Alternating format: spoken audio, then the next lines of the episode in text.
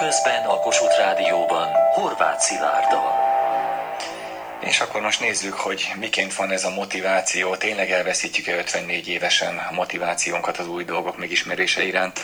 Egy norvég egyetem pszichológusai keresték erre a választ, arra pontosabban, hogy miként változnak a korral a szenvedély, a határozottság és a pozitív gondolkodásmód közötti összefüggések, és hát ők jutottak erre az eredményre, hogy az emberek átlagosan 54 évesen elveszítik a motivációjukat az új dolgok megismerése iránt. A kutatást vezető pszichológust Hermundur Sigmundsont új dolgokra még nagyon is fogékony ifjú riporterünk Márta Renátó kérdezte. How many people have you... Hány embert kérdeztek meg, és milyen metodológiával dolgoztak? We have been working for 25 years with the area of skill development and learning. A Trondheimi székhelyű Norvég Tudományos Műszaki Egyetemen már 25 éve foglalkozom készségfejlesztéssel. Saját kutatásaink és tapasztalataink alapján vált egyre világosabbá, hogy pontosan kell tudnunk, miben akarunk fejlődni. Hiába minden tréning, ha nem tudjuk pontosan, hová szeretnénk elérni. Mely területen milyen tudást, készséget akarunk megszerezni. Csak így fejlődhetünk. Az e fajta tréningek során figyeltem meg, mit motiválják az embereket. Lényegében ez volt kiinduló pontunk. Megfigyeltük, hogy a sikerhez vezető úton nagyon fontos a szenvedély és az elhatározás is. A szenvedély indít el valakit az elérendő célokért, legyen ez nyelvtudás vagy teniszezés, és az egyén eltökéltsége tartja a pályán az illetőt. Az ad neki kitartást. Kutatásunkban arra kerestük a választ, hogyan változnak a korral a szenvedély, a határozottság és a pozitív gondolkodásmód közötti összefüggések.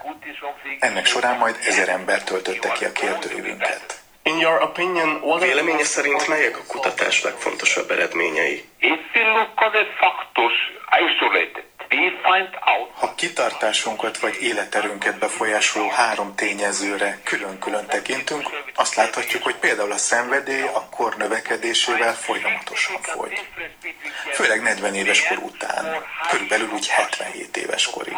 A legérdekesebb talán az volt, hogy kirívó különbséget találtunk a két nem esetében.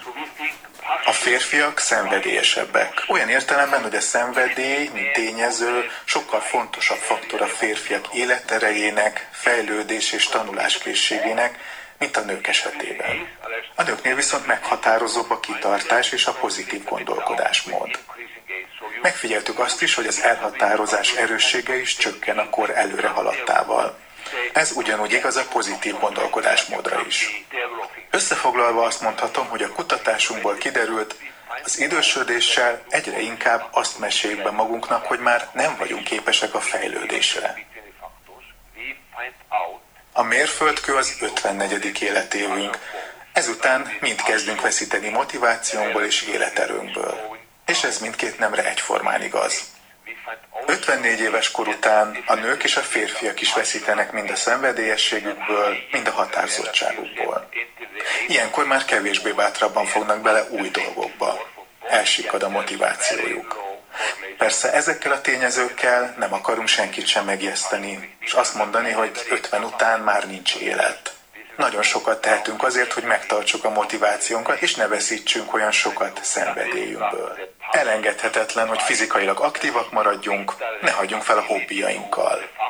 Fontos, hogy ápoljuk a kapcsolatainkat, foglalkozzunk a családunkkal és a barátainkkal. És talán a legfontosabb, hogy ne adjuk fel. Ne higgyük azt, hogy nem vagyunk képesek új dolgokat megtanulni. Tanuljunk, amennyit csak lehet. What does happen to us if we reach 50 years? Is it No de mi történik az emberi testtel, ha betölti az ötvenet? A változó kor okozza mindezt az életerővesztést? Ön szerint mi határozza meg jelentősebben motivációnk elvesztését? Pszichológiai vagy külső tényezők? I think the psychological factors, this kind of growth Úgy vélem, a pszichológiai tényezők húznak minket vissza. Elhitetjük magunkkal, hogy á, már nem. Ezt azzal kerülhetjük el, ha megpróbáljuk megtalálni azt a területet, amely igazán foglalkoztat minket, amelyen leginkább szeretnénk törődni. Találjunk valamilyen számunkra fontos hobbit, tevékenységet, amit szeretünk csinálni, amihez kedvünk van. Még akkor is, ha már úgymond öregek vagyunk. Ne takarozzunk azzal, hogy ó, már 50-60 vagyok, én már erre nem vagyok képes. Ez nem jó kifogás. Egy kedves ismerősöm 67 évesen kezdett el gyors korcsolyázni. Most 86 éves és még mindig sportol. Ha kitartunk egy tevékenység mellett, szeretjük a hobbinkat, az agyunk és a testünk is jobban funkcionál. Ez tehát a felmérés, erről beszéltünk az elmúlt percekben, és akkor nézzük az SMS-eket. Azt írja az egyik hallgatónk, hogy nem a motivációt veszítjük el 54 éves korunkra, hanem egyszerűen elfáradunk. Aki tovább tanul erre a korra, túl van 30-32 év munkán, aki középiskola után megy dolgozni, az is túl van 35-36 évi munkán.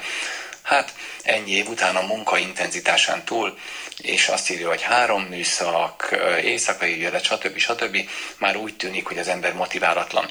Ha nálunk is lenne adott ledolgozott év után pár hónap vagy egy év feltöltődési idő, megújult erővel vethetné bele mindenki magát a munkába, tele új ötlettel, motivációval. Fáradtak vagyunk, írja a hallgatónk. És itt van velünk telefonon Vad biznisz és emberi potenciál aktivizáló coach. Jó napot kívánok! Jó napot kívánok, én is üdvözlöm a hallgatókat. No, hát mit szól ehhez, amit a hallgatónk írt?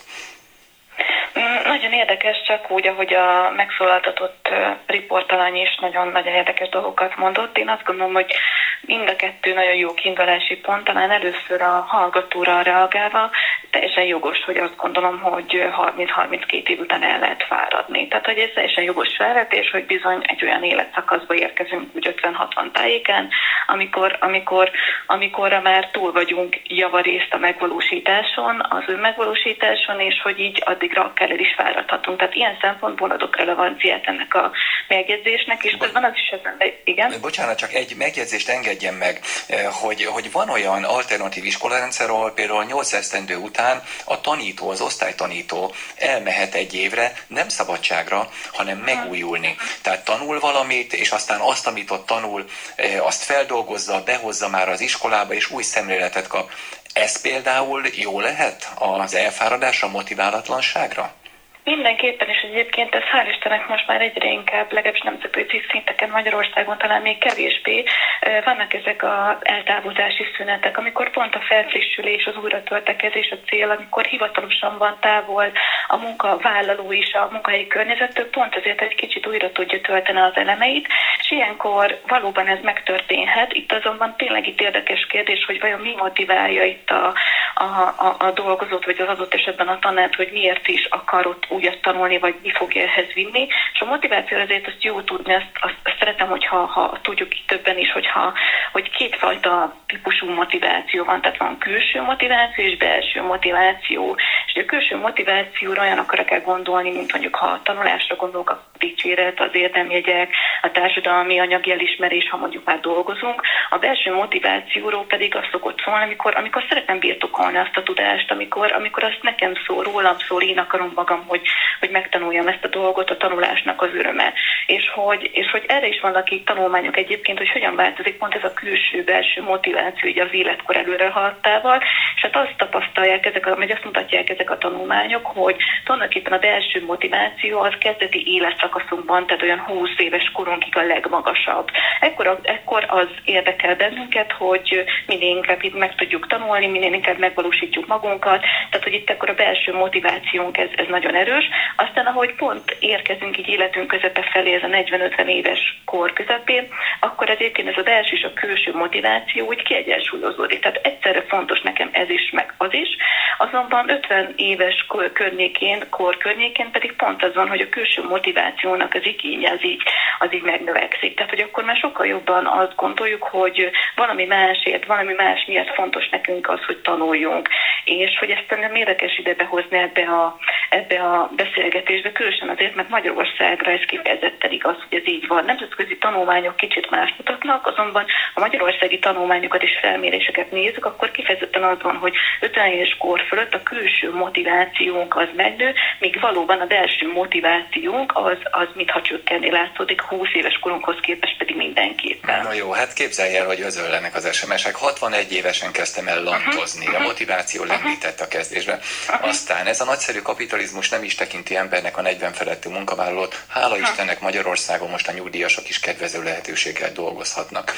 Aztán talán az fárad el jobban, aki nem azt csinálja, amit szeret, aztán utána hazamegy valahova, amit szintén nem szeret, esetleg nem ismerik el, sok a szomorú ember, ők kevés motiváltak sajnos.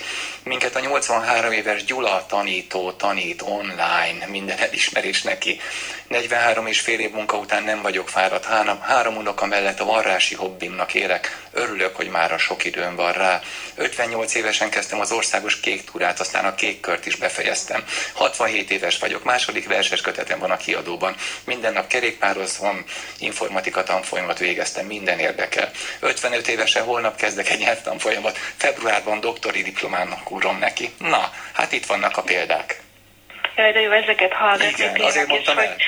Igen, igen, remek ezeket hallgatni, és hogy, és hogy és mosolygok, mert, mert olyan szépen ezeken az SMS-eken keresztül így, így kirajzolódik az, amit a tanulmányok, a másik tanulmány az mutat, hogy ugye tényleg van egyfajta ilyen hitünk, vagy sokszor szokott lenni egy ilyen berögződött hit az emberben, hogy, hogy bizonyos kor felett már nem tudunk tanulni, meg vannak ezek a mondások, hogy nem tudom, öreg kutyának már nem lehet új mutatványt tanítani, és hogy ezek ilyen sztereotípiák, azonban tényleg statisztikai kutatások bizonyítják azt, hogy a tanulási képesség az már, amíg tényleg a fiatal korban a legnagyobb, addig, addig ez 40-50 éves korig gyakorlatilag semmit nem változik.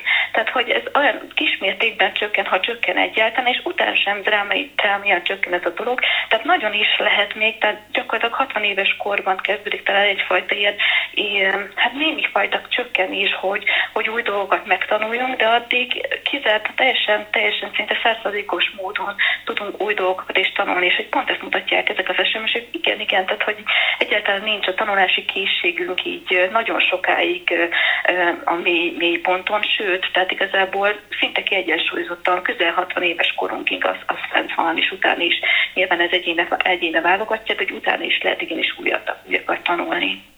Monárd Jóska bácsi mondta a Magyar Hagyomány műhelyébe, hogy a fiatal férfi az harcos, aztán utána az idősebb az király, és aztán a legidősebb az meg már pap.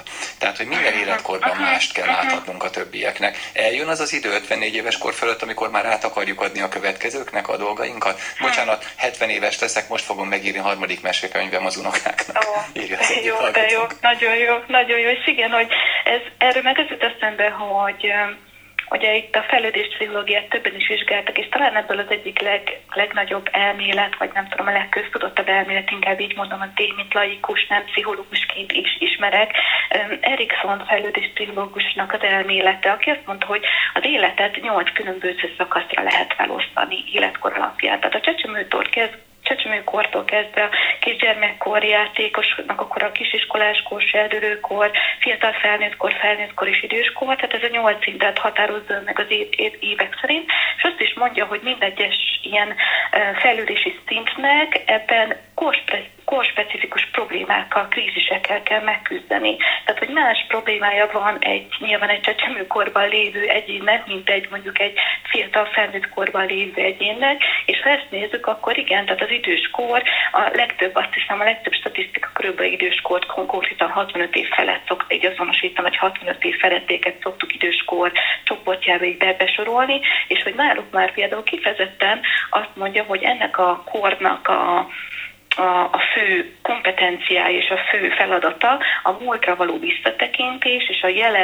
jelenben való alkalmazása a múltbeli tapasztalatoknak. Tehát egyértelműen a bölcsesség, az élet értelmezés, az élet tapasztalatának az átadása, a saját maguk életének még mindig jó koordinálása, és igen, átadása a körülöttünk lévőnek, a családnak, a költ közösségünknek, tehát a bölcsesség, az integrálódás a világ az egyértelműen az időskori feladatok közé, korspecifikus feladatok közé tartozik, és hogy itt, itt jelenik meg az, hogy itt már kifejezetten azok a gondolatok szokták foglalkoztatni az embert, hogy hát igen, megfelelően éltem én az életemet, jól tettem én mindezt, amit tettem, és hogyha amit jól tettem, amit megértettem, azt hogyan tudom magamat még tovább ebben a létben fenntartani, javítani, és igen, átadni a, a többieknek. Tehát, hogy valóban ez az időskor, ez, ez szól a tudás, a tudás átadásról.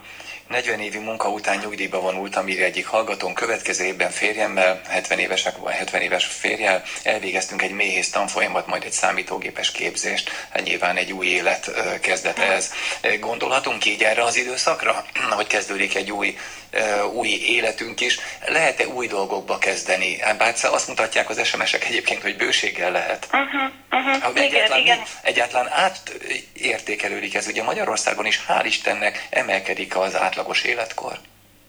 Uh-huh. Tehát, Igen, tehát másként öregszünk meg, hossz, kitolódik jobban ez az időskor. A rendszerváltoztatás óta talán 10-12 évet emelkedett a várható életkor. Uh-huh. Így van, és hogy, és hogy tényleg Magyarországot egy picit talán így érdemes így kivenni így a, a nemzetközi tanulmányok, vagy, vagy nem tudom, statisztikákból, mert egy, egy enyhén más, más karakterisztikák mutatnak az itt lakók, és pont a rendszerváltozást fogták így hozni, ezek a fejlődés, fejlődés pszichológiát, nem tudom, firtató